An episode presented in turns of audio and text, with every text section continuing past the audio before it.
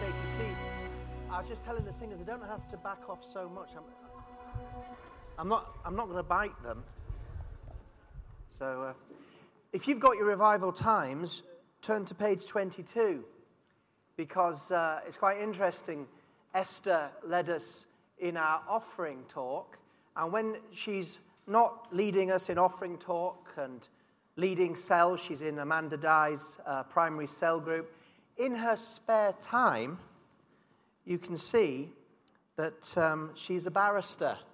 And um, there's a story about her influencing her world and a wonderful picture of her there in her barrister robes and her wig.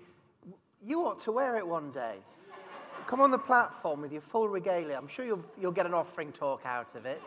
So, uh, thank you for all your service to us here in this church, the shining light that you are, faithful, generous in everything that you do. We appreciate it. We really do.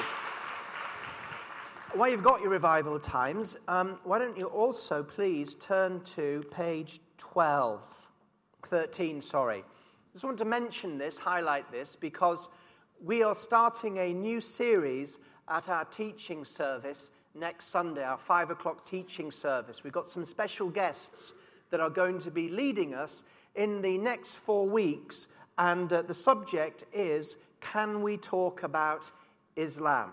Now, what this is, is this is an initiative, actually, it's an initiative that's being sponsored and started by um, Baroness Cox, who is in the House of Lords. And what, what this is meant to do is it's meant to, to say, hey, you know, we, we need to talk about some of the issues that are going on. We need to talk about some of the issues in Islam. We, we, we don't want to be fearful. We don't want to think we can't find out about these things. And there's so much ignorance about Islam, about what Islam is and what Muslims believe. And, and you know, ignorance is always the seed of fear and sometimes hatred. It's important to understand other people. So, in these coming four Sundays at the five o'clock, we're going to be looking at the spread of Islam. Where does Islam come from? What happened? It's important to know. Next Sunday, the basics of Islam. What, what do they believe? Then, evangelism among the Muslims and campaigning for Christ among the Muslims. We've got Jay Smith, a great friend of Kensington Temple. Every time he's in London, he's down in uh, Hyde Park Corner and he's ministering and debating with Muslims. He loves Muslims so much. He's going to be with us. We've got Alan Craig, a great Christian politician who did so much, is doing so much work, especially in the London borough of Newham, and Peter McAvenna, who was uh, for many years uh, our senior minister Colin Dye's personal research assistant. And they are going to be piloting this here at Kensington Temple, which is exciting. And then they're going to be taking it up and down the nation. So I encourage you to come along, along to these. It's important that we understand these issues so that we can better minister and be there uh, for the Muslims that we, we meet and to understand them. This is all about loving Muslims and being able to share Christ and understanding where they're coming from. Now, you won't be able to watch it on the internet uh, we're not putting it on the internet, so you will have to come along. Normally, our five o'clock things on the internet, and you can go into the archives, but we're not doing it for these four ones. So if you're interested, maybe if you're a regular seven o'clocker, you might think about coming just for those four weeks a little bit earlier. You might think that will be valuable. Um, if you're a cell leader, can I make a plea? To encourage you to come along with your cells for these four weeks. If I was a cell leader, I would want my cell members to hear about this stuff so that they're not ignorant, so that they have a little bit of understanding about these um, situations. And whatever people do on Sundays or the services they go to, that's all great. But I'm just bringing this to your attention because it does start next Sunday and it's only for four Sundays. And as I said, we are not going to be putting it up on the internet. Well, I believe I have a word of deliverance for you tonight. And um, I want to talk really today. I had, a, I had when I say a picture, you'll, you'll see what I mean. It, I suppose if I was to give this a title, I would call it Esther, the courtroom of the mind. The courtroom of the mind. And it came to my attention relatively recently when I was studying for spiritual warfare and the series that I was doing at the five o'clock service that I saw in a, in a way I'd never seen before the character of Satan and the character of the Holy Spirit. And I'd, I'd noticed these things, but I'd not put them together. I'd noticed that Satan, his very name, means accuser, that he's the accuser of the brethren, that uh, he is the slanderer, he accuses us. Not only does he accuse us before God or, or, or, or say, God, what are you doing with these rotten, no good people? But he also accuses us to ourselves, tells us that we're nobody, tells us, you know, who do we think we are? He is the accuser of the brethren. I've always known that. But also, what I've always known, but not put the pieces together as I, as, as I have recently, is that the Holy Spirit, He is the defender of the believer. We'll look at some scriptures where we see that he is called the helper. John 14, John 16. Helper or comforter. The exact word is paraclete, which is advocate, which is a legal term. And so the Holy Spirit comes to defend us. So isn't it amazing? Uh, you have the most powerful force of evil in the world today, and his name is Satan, accuser, like a, like a legal term. And then you have the most powerful person that there is in the earth today, the Holy Spirit, and he's called legal defender. And it's only really in the last few weeks that I put the two things together. And I realized that Satan, his very nature and activity, is to accuse us, to slander us, to, to bring us down. And that the Holy Spirit, his very nature and work on the earth, is to assure us, to defend us. He's called the encourager. We comforted with the comfort that comes from the Holy Spirit that is a coach. He, he defends us, He stands up for us. He's our greatest supporter. And I was thinking, how do these things work? And I have spoken in the past about the blood of Jesus and how that Satan cannot accuse us before the Father because of the blood of Jesus. He's paid the price for all our sin. He's paid the price. When the devil accuses you and says you're not saved, or says to God, How can these be your children? They're so full of sin, they're, they're so awful. They're, we say, We're saved by the blood. It's the blood of the Lamb that saves us. And so that's before God. But also, we have to recognize that there's something going on, and it's called the battlefield of the mind. There's a court case going on in your mind, and you are the subject, you're in the dock of that court case that's going in your mind, but you're also the judge. And what you've got is the enemy spewing forth his lies, speaking accusations against you in your mind on the one side. And then on the other side, you've got the Holy Spirit and the Word of God that's speaking to you on your defense, encouraging you. And so you've got accuser and defender. You've, you, you, you've got the prosecution, the devil prosecuting you in, in mind with his slanders and his accusations. He's prosecuting you. And then you've got your advocate, the Holy Spirit, and he's seeking to speak words of courage and comfort He's defending you. He's, he, he's comforting you. He's saying, hey, the blood of Jesus has already dealt with these things. And I said that you are at once in the dock, the subject, but you're also the judge. Because who are you in the end going to believe? Are you going to say, do you know what, Satan? You're right. That's what I am. That's the situation, and I'm giving up. Or are you going to say, wait a second? Get behind me, Satan. I'm believing what the Holy Spirit is saying, what God says about me. Some of the things, Satan, you may be saying are true. In fact, I may be worse than some of the things that you are saying, but I'm in Christ. I'm saved by the blood, and the Holy Spirit is working for me. I believe this is one of the major things that takes place in our minds, especially during difficult periods in our life. When we're going through a difficult time, or we're going through times of confusion or depression or we're, we're going through times of doubt, self doubt, doubting God, doubting God's promises. uh, and we're feeling what's going on. And then the devil comes in at that point and tries to take us out. But the Holy Spirit also is coming in to bring truth and encouragement. Revelations chapter 12, verse 7, because I'm going to put some scriptures to this before I drive it home by the power of the Spirit. Revelation chapter 12 and verse 7.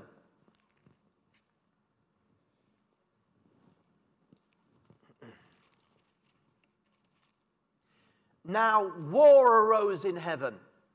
Michael and his angels fighting against the dragon. And the dragon and his angels fought back, but he was defeated. And there was no longer any place for them in heaven. And the great dragon was thrown down, that ancient serpent, the one who's called the devil and Satan. Now, Satan, uh, that, that is Satanas, Satan, that is the Hebrew word for accuser. Devil comes from diabolos, that is the Greek word for accuser. So these two words are accuser, all right? The great dragon who was thrown down, the ancient serpent who's called the accuser, devil, Satan, the deceiver of the whole world. He was thrown down to earth, and his angels were thrown down with him. Now, I heard a loud voice in heaven saying, Now the salvation and the power and the kingdom of our God and the authority of, our, of his Christ have come. For the accuser of the brethren, for the accuser of the brothers has been thrown down, who accuses them day and night before our God, and they have conquered or overcome him by the blood of the Lamb and by the word of their testimony. This is so full of richness, you see. The accuser was thrown down. That means that Satan is no longer in heaven. His sphere of operation is now on earth. He was thrown down. And what is he doing on earth? Well, he's the devil, he's the Satan, he's the he is accusing. He is the accuser on the earth. The accuser specifically of the brethren.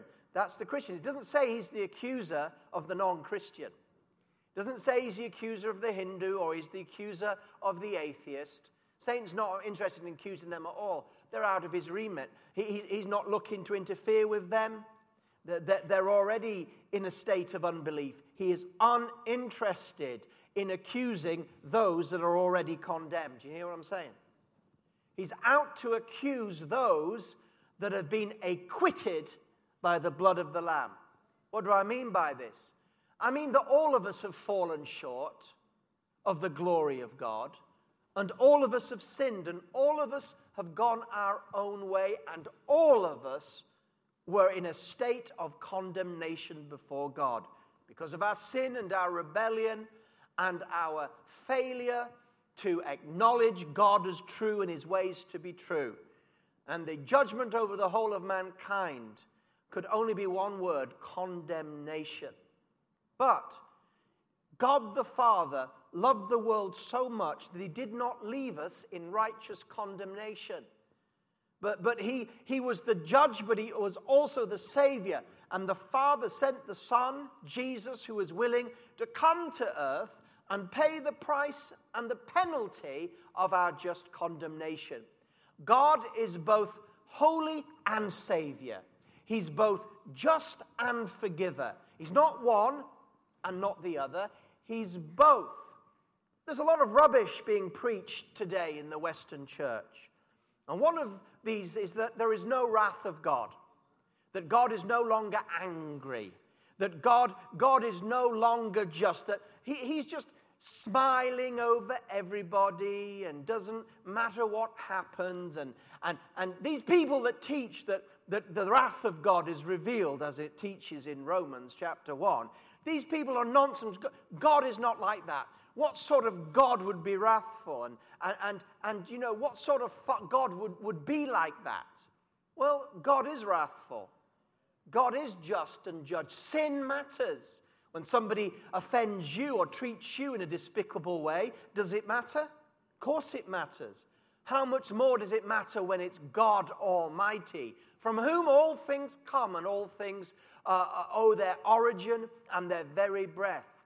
But the God who is the wrathful God, the God of judgment, he is also the God that sent the answer to his judgment, his own dear Son, who came to earth willingly and who died on the cross, the Lamb of God, and died, the perfect, sinless Savior took your sin and my sin, took the debt that we could not pay, and those that believe in Jesus, that He died for them and rose again, those people are no longer under condemnation. Jesus has suffered for your sins. If you believe He suffered for your sins and is risen, then you are saved. You are no longer under condemnation. But because you've been set free, the judge of all mankind has says, by faith in Christ, I pronounce you forever and ever not guilty. Now the devil's angry. Now the devil's angry. Now you're the target. He's the accuser of the brethren. He's accuser of the believer. He doesn't like it. You're a threat to him. Because how many know, we just read it, the devil has been condemned. He has been cast down from heaven, and there's no way back for him. In fact, hell was prepared for the devil and his angels, and that's where they're going. He knows his time is short. In the next few verses, we, we see that. And so, what is he at? He, he is out to get God's children. And how does he do this? by accusation, supernatural and spiritual accusation. He's cast down, that's his work. We'll come back to that in a moment. But the Holy Spirit, Satan was cast down to earth as accuser, but the Holy Spirit was sent down to earth as our advocate. Isn't it amazing? We, we know, and the famous verses in John, let me just, just read some of them John 14 and John 16, which are the key chapters in John on the Holy Spirit. John 14, verse 15 and 16. If you love me, you will keep my commandments. And I will ask the Father, and he will give you another helper comforter.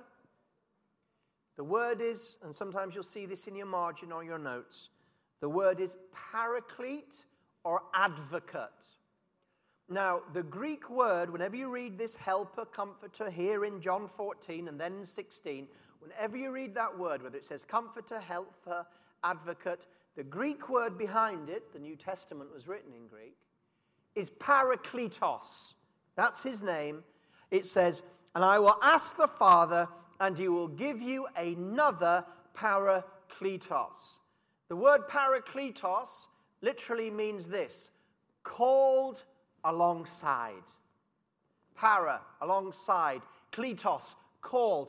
Called alongside. And in the Greek language, a paraclete was somebody that was in a court of law to defend you. That's what, that's what they were. A paraclete, that was the name. So a paraclete in the Greek language is a defense in the court of law on behalf of those that are accused, called alongside to defend you. Now think of this. If you've ever been in a courtroom or you know how a, a court works, and if you were accused of a crime that you didn't do, then uh, not many of us are going to go there without defense, are we? Without representation. Why? Because we, we don't know how to do it. We, we don't understand the law. We don't understand what goes in, on in the court. We don't know how to, to plead our innocence in the best way. We don't know how to do it. So we'd try and get ourselves a good lawyer. You know, Esther's available um, at a price. So we want Esther. I want Esther in my corner if anybody's ever accused me. I want her with that wig on. I want her to stand up there and I want her to speak words of defense, words of truth. I'm going to put my trust in her and say, Get out there and prove me to be innocent. And so that's what a paraclete was called alongside. And so here, this is the language. This is the Holy Spirit's name. I'll give you the Father, I'll ask the Father, and He'll give you another Parakletos, advocate, to be with you forever, even the Spirit of truth, which the world cannot receive. Same chapter, verse 25 of chapter 14. These things I have spoken to you while I'm still with you. But the advocate, the Parakletos, the Holy Spirit, whom the Father will send in my name, will teach you all things and bring to remembrance all that I have said to you. Flicking over to chapter 16 and verse um, uh, 5. Jesus speaking, but now I'm going to him who sent me. And none of you asks me where you are going. But because I have said these things to you, sorrow has filled your heart. Nevertheless, I tell you the truth. It is to your advantage that I go away. For if I do not go away, the advocate, the helper, the parakletos will not come to you. But if I go, I will send him to you. And when he comes, he'll convict the world concerning sin and righteousness and judgment. Verse 12, verse 12 I still have many things to say to you, but you cannot bear them now. When the Spirit of truth comes, he will guide you into all truth, for he will not speak on his own authority. Whatever he hears, he will speak, and he will declare to you the things that are to come. He will glorify me for he will take what is mine and declare it to you. All that the Father has is mine.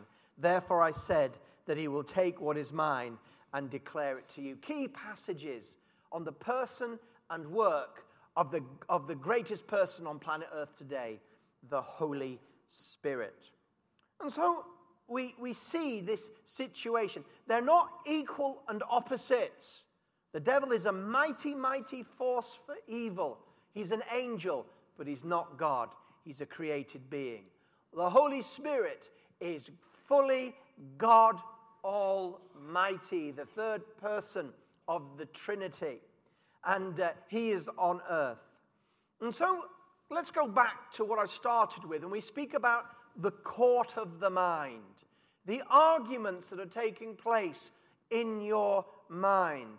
You know, the New Testament speaks about strongholds. Corinthians speaks about pulling down of strongholds and every false imagination that is brought up against the knowledge of God. A stronghold in your life is when you believe the word of the enemy more than you believe the word of the Holy Spirit. That is a stronghold. It's a stronghold in your thinking, it's a stronghold in your mind. These are where the strongholds of the enemy reside. They reside in your thinking and in your mind. Satan is an accuser and a slanderer. I've mentioned that already. You have this incredible picture of his slandering in the Old Testament in the prophetic book of Zechariah. And I just want to read that because it's, it gives you a legal picture of Satan at work. Now, if I can find Zechariah, there it is. Zechariah chapter 3. What is going on here? Zechariah is prophesying to the few Jews that came back from Babylonian captivity.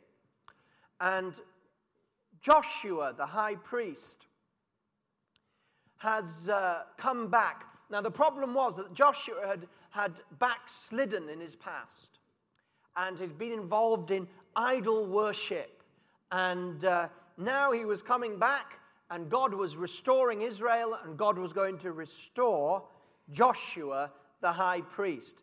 But Satan wasn't having it because Satan had seen what Joshua had done, he'd seen his past.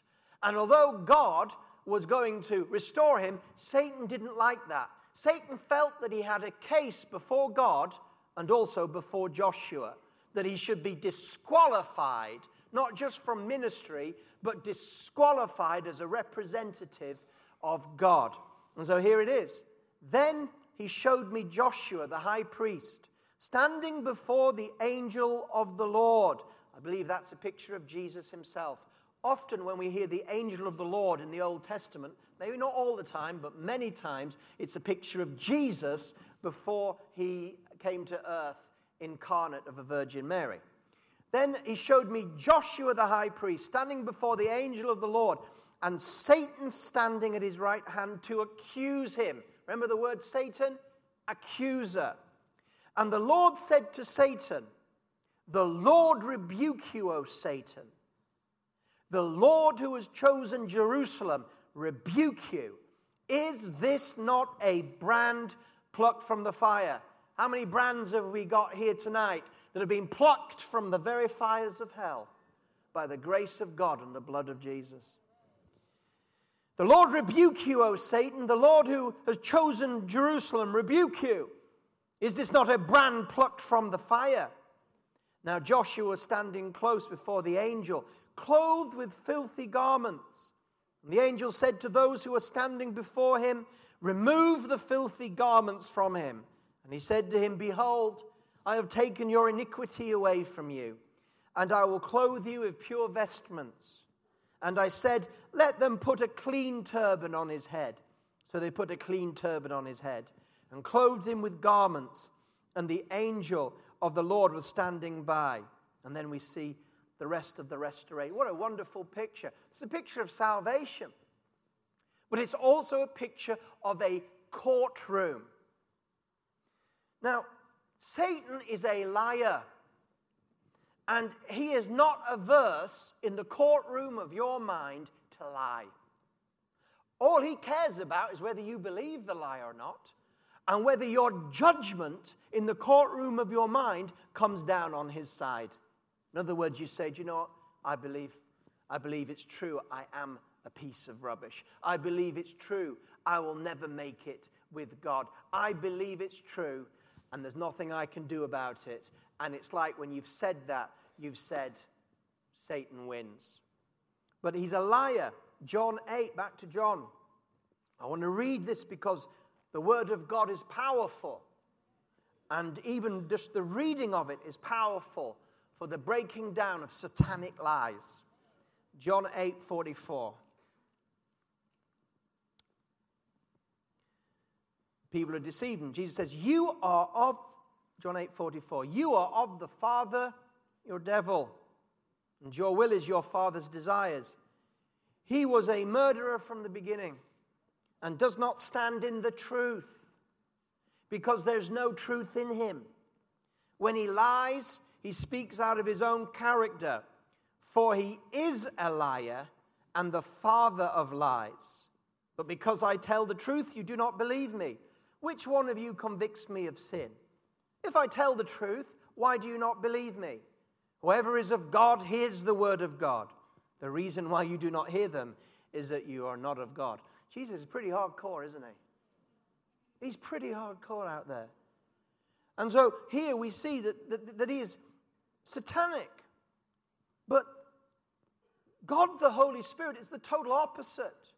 Not equal and opposite, he's far superior, he's God Almighty, but he's the total opposite. When we were reading um, in John chapter 14, we keep hearing this word, the Spirit of truth. The advocate is somebody who stands up for the truth of who you are in Christ and what God has said about you. Verse chapter 14, verse 16 I'll ask the Father, and he'll give you another advocate to be with you forever, even the Spirit of truth. Back in chapter 16, verse 13, when the Spirit of truth comes, he will guide you into all truth, for he'll not speak in his own authority. So, this means that in the courtroom of your mind, especially during difficult situations and when you're under pressure, there's going to be two voices. Not that you're schizophrenic, but there's going to be like two arguments, that's a better word. Two arguments are going to be going on in your mind. One is going to be lies of the enemy. He is a deceiver from the beginning. He is a liar and a deceiver, and he is out to deceive, and he's good at it. He did pretty well with Adam and Eve when he deceived them. Remember that in the Garden of Eden? He, he said, Did God say that you would die if you ate of this fruit? You surely shall not die. And what did they do? In the courtroom of Adam and Eve's mind, they, they declared a verdict that Satan was true and God was wrong. They said, The courtroom of my mind decides, Adam and Eve said, that Satan is true and that God is false. And when they made their decision, because a court, when it makes its decision, has the power to carry out its decision. In, courtrooms in Great Britain, when they say you're sentenced to five years, that's what you go. You can't say, well, I disagree with that. We're not interested.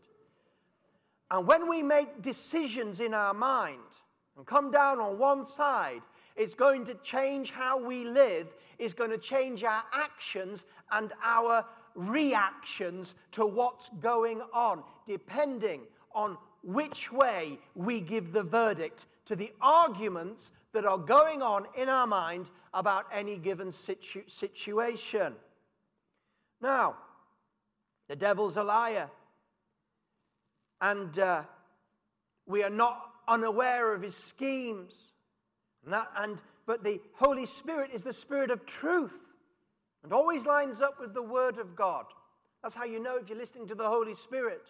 That's how sometimes when you're confused in the courtroom of your mind, it can get very unruly at times. One minute you're hearing, you're hearing the good things of God and forgiveness you're hearing the fruit of the Spirit be patient, be kind, be generous, be long suffering, be gentle. You're hearing these words and these actions. The next thing you're saying, if you don't stand up for yourself, who will? And there can be confusion. And during that time, the, the devil will even sometimes try and play that he's God. That's why you've got to know the Word of God. That's why you've got to understand the essentials of Scripture. That's why you have to know not just what the word says, but what the word says we should do in every given situation. The pattern of the word of God for life and for actions. Because often the pattern of the word of God is the opposite to what the flesh wants to do. And you know, in the courtroom of the mind, guess who side the flesh is on? Guess what side? Guess what argument the flesh is, is already convinced by. And in each believer, there is the after effects of our old life that's still there, the residue of the old life that still at times tries to dominate, and the flesh is on the side of the devil. But your born again spirit, your new nature, guess where the new nature sides? In the courtroom of the mind. Deep down in your innermost being, where God if you're born again today, has made you a new creature deep, deep, deep down, below the flesh, deeper than the flesh and the externals, deep down where you are, there is the born again spirit that resonates with the word of God and resonates and says, Amen to the voice of the Spirit. This is the scene in the courtroom of our lives. And the beautiful thing about the Holy Spirit is that where the accuser comes and tells you you're no good, and tells you you'll never make it and points out all your faults and points out your past life and tries to bring it back to you again and again, trying to dominate you with past memories, trying to keep you locked in the memories of past sins, of past failures. You've ever been there? Where your mind keeps wandering back to negative things where it's got no business going because God has forgotten those things. Those things have been dissolved by the power of the blood of Jesus and we're digging them up again and we're living them as if we're back there. We're retracing our steps, yet we've been baptized in the Holy Spirit. We've been brought through the waters of water baptism, and we're still thinking about Egypt when God is saying, Turn your face to the land of milk and honey. It's a mind change. They could get God's people out of Egypt, but they couldn't get Egypt out of God's people. And That's what the enemy wants. He keeps t- taking us back to Egypt, he keeps accusing you. You know, when the devil accuses you, brings you down, some of you are under the sound of my voice. You have sensitive consciences, and you're always thinking how bad you are. You're always blaming yourself. You're, you're always thinking what you're not instead of who you are in Christ. You're always thinking about the problems and the problem that you are. Every time you make a mistake, every time you mull over it. Every, every time the accuser says something in your mind, and sometimes, how many of you know, it's not just in your mind, Satan's got his servants. He knows how to speak even through the mouths of brothers and sisters.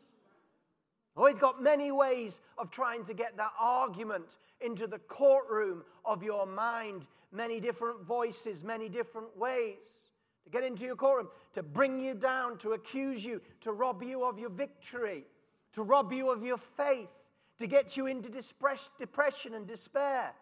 I suffer from depression. Do you know that? I suffer from depression. Now, some of that's a medical thing, but some of that is the enemy. And it's the torment of his words. And it's the courtroom where sometimes he speaks so powerfully and when and it becomes like self-fulfilling prophecy. What he says, that's what you believe, and that's how you act. And you've made a decision in the courtroom. But the Holy Spirit is not like that. The Holy Spirit is called alongside to bring us assurance and confidence and hope. Hallelujah. Romans chapter 8, verse 15. A beautiful picture of the Holy Spirit fighting in our corner, defending us. Sometimes the Holy Spirit defends us against ourselves. The Holy Spirit will never condemn you. How can He condemn you? Romans 8 says, There is not, therefore no condemnation for those who are in Christ Jesus. Why? Because it's the Spirit that set you free. The Holy Spirit. Well, what if I sin? He won't condemn you. Well, what if I backslide? He won't condemn you. Why? Because your salvation and acceptance before God is not dependent on your works, but on the blood of Jesus that was sacrificed. The only thing that the only reason why you're saved and you will continue to be under no con- condemnation is because whatever you do, however far you fall, the Holy Spirit answers to the blood. There is no condemnation for those that are under Christ Jesus, in Christ Jesus. Now, you don't want to tangle with sin because sin will bring you down and make you miserable. But I'm not getting into that tonight. Now, here it is in Romans 8 15. For you did not receive the spirit of slavery. Satan is an enslaver. And the way he sl- enslaves you, he brings a slavery of the mind. That's how he works. Oh, the devil's at me. The devil, the devil is seeking to enslave your mind. The battlefield is the mind, the courtroom is the mind. But you did not receive the spirit of satanic slavery, for you are sons of God to fall back into fear, but you have received the spirit of adoption as sons by whom we cry, Abba, Father. The Spirit Himself bears witness, that's a legal term, bears witness to our spirit that we are children of God. And not only children of God, but heirs. It means we have a future, a future on earth. And so the Holy Spirit, He doesn't just defend us, He's our chief witness. You know, you're in a courtroom, and you, I remember being a character witness for someone many, many years ago. A character witness. I'd never been into court before, I was terrified. And so I went in to be a character witness. And so I, I had my, uh, my, my thing that I read, and I stood there, and I gave a character witness, and I was just reading it, and the judge stopped me and said, Stop, you're speaking too quickly. I'm trying to make notes here. And I thought, Oh, okay, this is important. It's important. And I made, and then afterwards, the person that was defending him, the lawyer said, because I thought, what character witness? What, what power is that going to have? Who, who, who, gives a hoot what a Pentecostal pastor says these days? But afterwards, the defense said, you know, that made a big difference. I said, how could it make a difference? He says, because you're a credible witness and because you, you, you gave a, a character testimony. Well, you've got the Holy Spirit and He'll stand up for you. Have you ever had a friend that will stand up for you even if you're wrong? No, I'm not saying that's right or wrong, but, but have you ever had a friend or a family member? It doesn't matter what you do, they're going to stand up for you. Yeah, but he was wrong. Yeah, but he's my friend. Well, do you know what? That's like the Holy Spirit. He'll stand up for you even when you're wrong. He won't condone what you've done, but he'll stand up for you. He'll support you. He'll stand up to you against the enemy, even when you've done wrong. Isn't that what happened with Joshua and Zechariah? He'd done wrong. He, he wasn't, he was filthy. And Satan came and said, Right, look at him. There's, there's, there's, there's no denying, look at him. He's, sin, he's sinful, look at him. He's backslidden, look at him. He's fallen, look at him. And Jesus just said, Leave him alone. He made a unilateral, leave him alone. This is a brand plucked from the fire. I know he should be in the fire, but I've taken him out of the fire. Leave him alone. Yeah, but he should be. Leave him alone. What a defender. The angel of the Lord was defending a man that was indefensible. Glory to God. You think when you make a mistake, or you don't live up to even your own standards, let alone the standards of the Lord, well, the Holy Spirit will not condemn you, He'll come to help you. And when the enemy comes in and starts accusing you, you've, missed, you've missed up, messed up now, there's no way back from this. You've had it. You can't call yourself a Christian anymore. You've, you've blown it. You made the wrong decision. You didn't do this. You didn't do that. You're that. You're the other. The Holy Spirit says, Shut up. Is this not a brand plucked by the fire? In my jurisdiction now. A citizen of my kingdom now, not yours, Satan. He was in your kingdom. She was in your kingdom. She was under your rule. She was under the power of the prince of the power of the air. But now they have been translated into the kingdom of my son, and I say, Grace! Oh! Tell you what, you got somebody on your side, makes you feel like giving up sin, doesn't it? It makes you think, What? Are you so for me that even when I make mistakes, you won't abandon me or leave me. In fact, you'll defend me. You refuse to condemn me.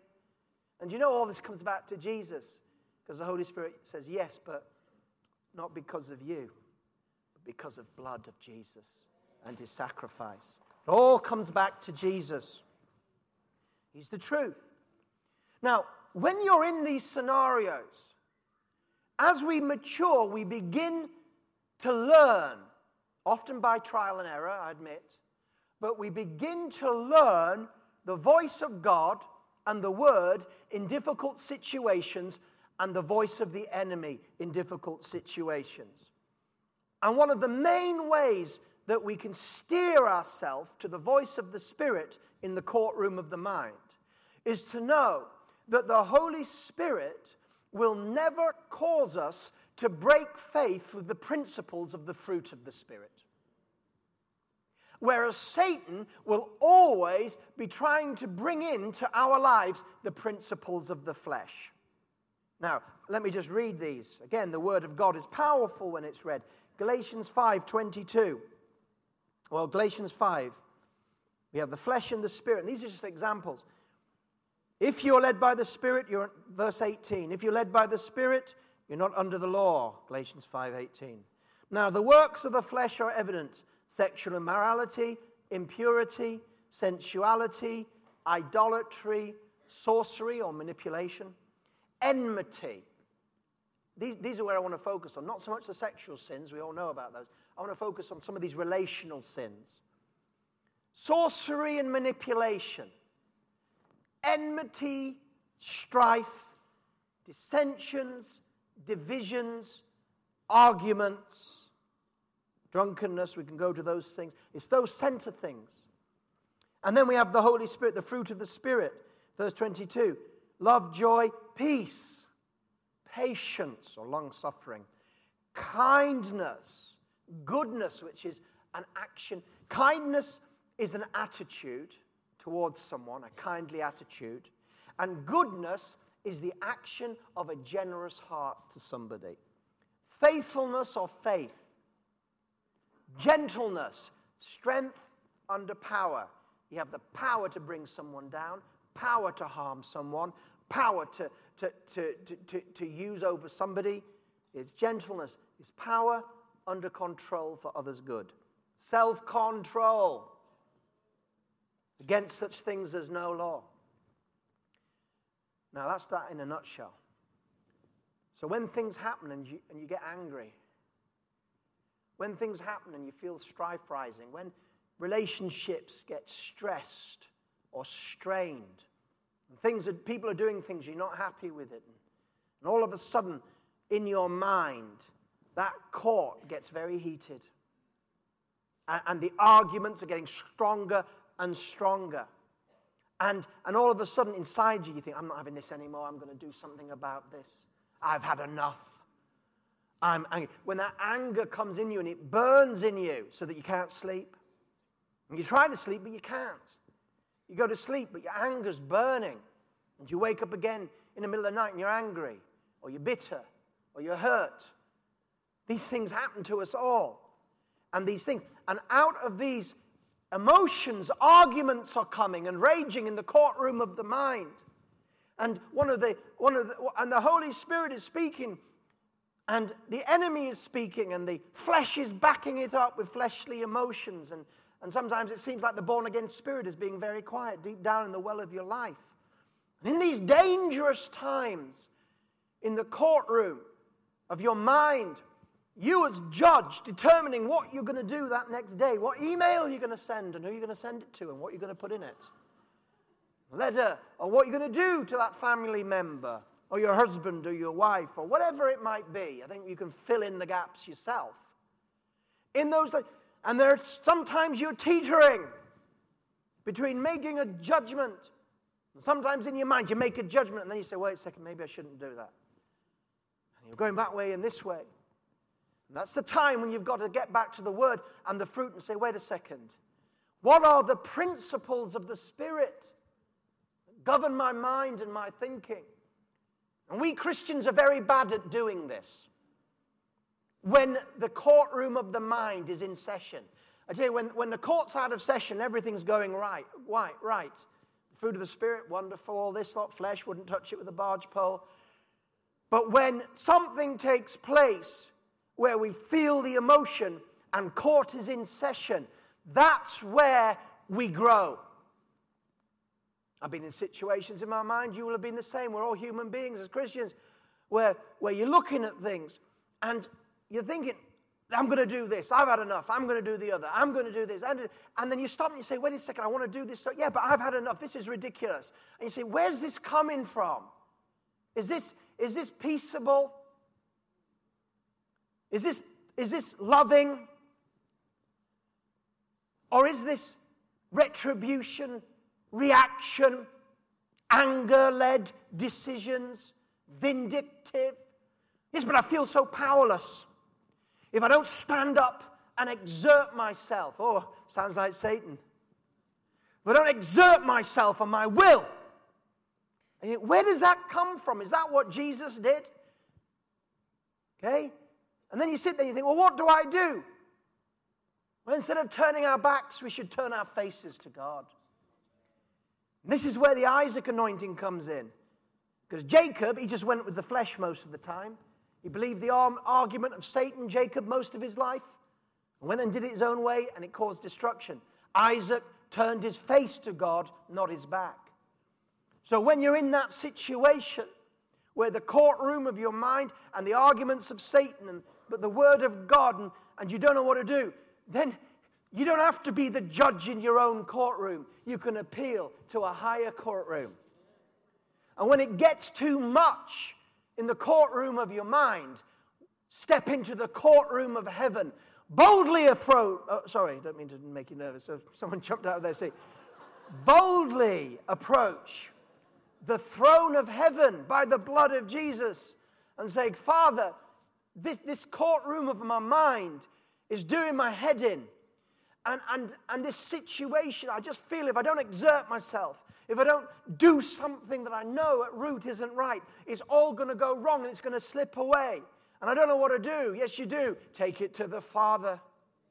Take it to the judge of mankind, the superintendent of the universe, the one who holds things, and take it to him. Say, Father, I, I, I'm going to go your way, but I put this in your hand. I'm going to pray it through. What is prayer? It's intercession, isn't it? What is intercession? Is going to someone with power and interceding. Your honor, I want to intercede on behalf of this person. Please give them mercy. Don't, I intercede. Give them mercy. Don't send them to prison for 10 years. Let them off with a spanking. I'm interceding. Well, you've got the greatest intercession tool that there is the blood of Jesus. You go to the Father, God, I'm asking you, the words enemies wanting me to go his way in the courtroom of my mind, I'm all mixed up. I can't sleep. I've got anger issues. I've got bitter issues. I've got unforgiveness issues. I don't know what I'm going to do tomorrow. Well, one day I want to rise up, next day I don't, and I'm in between. Take it to God. and Put it to his throne and say, Father, your will be done. Your kingdom come. You send your spirit. I intercede for this situation on the basis of the blood of Jesus that speaks of better things than, than the, than the, uh, the um, vengeance of Abel. But I pray that, Lord, you will come and I leave it at your throne and I appeal to a higher judge than the judge of my own mind so that I can go in peace and faith and, and, and agree with the counsel of my advocate.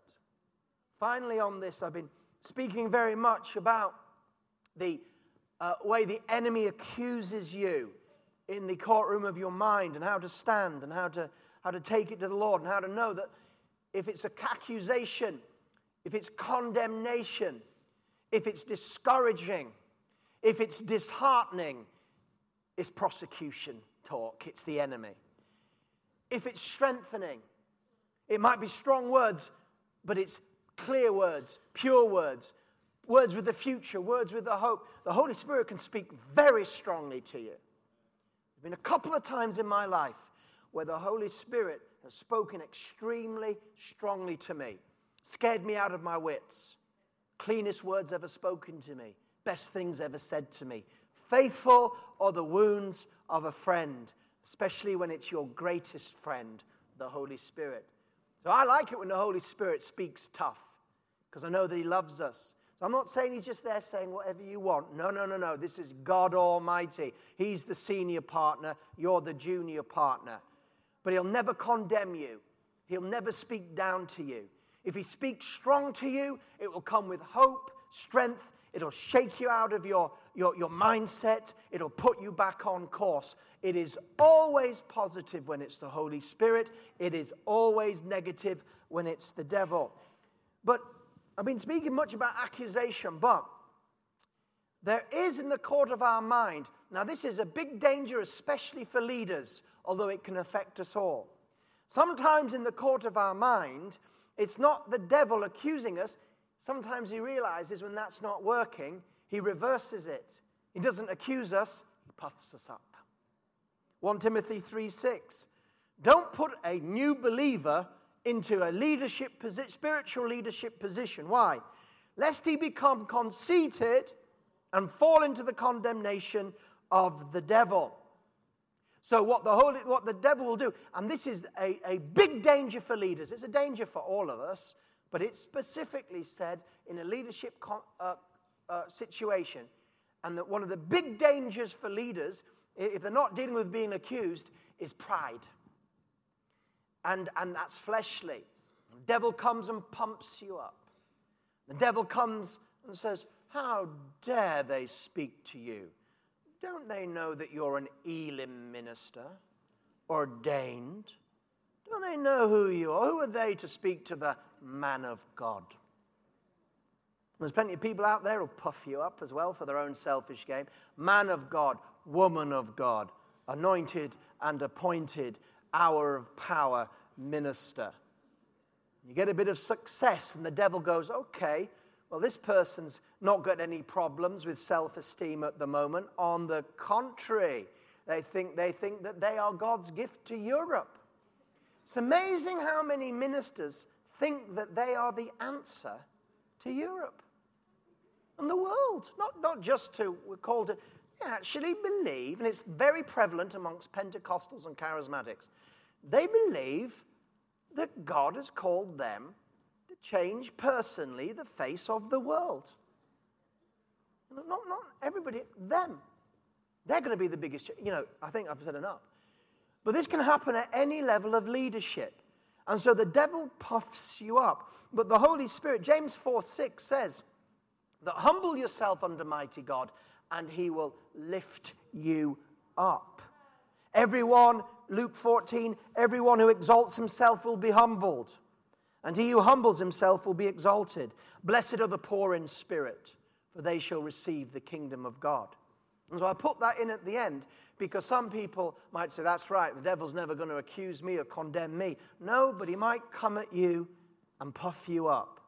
And in the court of your mind, the Holy Spirit is speaking those sweet things. He puffed up Adam and he puffed up Eve to where they believed that they could be God, just like the devil did. And that puffing up. And so they made in the courtroom of their mind the wrong decision. Let's stand together. Let's respond. Because I know, if I can have the musicians, ah, thanks, Katie. I know that all of us, at some stage or the other, will experience what I'm talking about in the courtroom of your mind. Like I said, the decisions in courtrooms affect what takes place in life, the decisions that you make.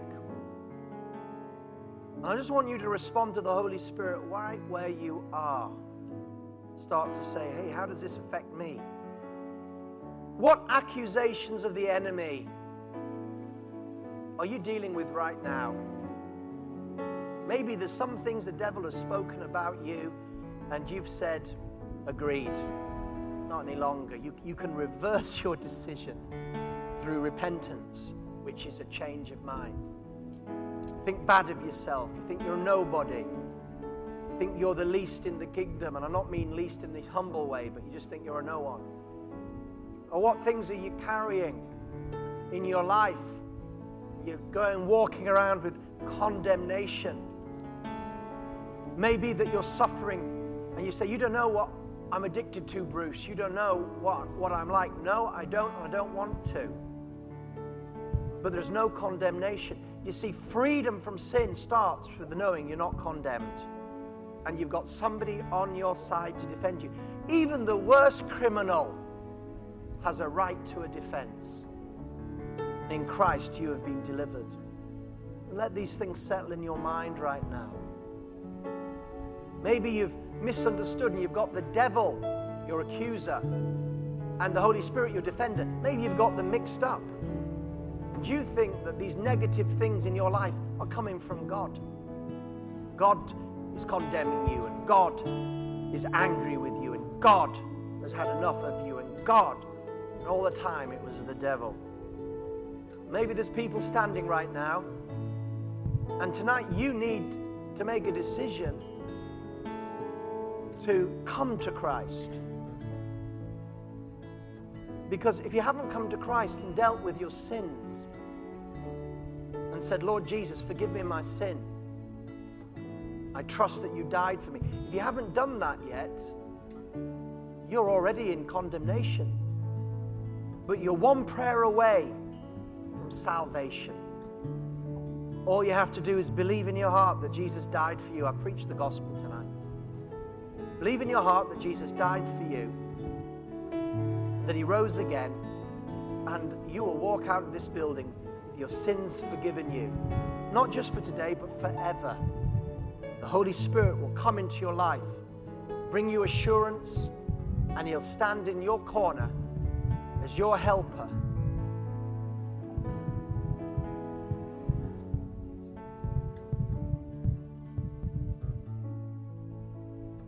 That's you tonight and you want to know and walk out tonight knowing that your sins are forgiven you, with every head bowed right now, I want you to lift your hand right where you are and we'll pray for you.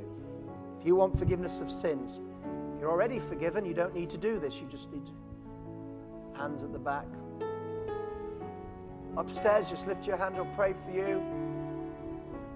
You can walk out hands here at the front. Hands, if we can identify these ministers, if we can help make sure they're identified upstairs, hands up, and I'll pray for you. And by the authority of Jesus, your sins will be forgiven to you tonight. Now you'll be on God's side. Father, we pray for those that have responded tonight.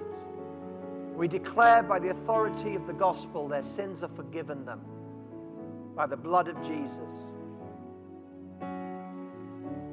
Now, I want the ministry team to come forward, please. We're going to, if I can have the team, we're going to worship the Lord. Some of us in the courtroom of our minds during this time, we're going to make decisions. We're going to refuse the words of the enemy and the accuser, and we're going to affirm and confirm by decisions what the Holy Spirit and His Word is saying to the, us in the courtroom of our minds. And if during this time of worship you need to leave, you're welcome to leave. Dwell a while, though, I, I say, if you can. Do business with God. Or if you say, Do you know what? I've been under such condemnation of the enemy, and you want someone just to pray for you, to bless you, to pray for you that. Or if you've got any other needs that you want prayer for, you came with a physical illness or a sickness, we'll pray for you right now. Pray for everybody that needs prayer. But take this prophetic word with you about the courtroom of the mind because some of you you've been in you're in this, you're in this place right now you haven't known what's going on. Now you have clear vision of how to deal with the things that are happening. Others of you when that situation comes these bad thoughts and these mixtures comes remember this imagery of the courtroom of the mind. Who's on your side and who isn't? Come forward for prayer right now as we worship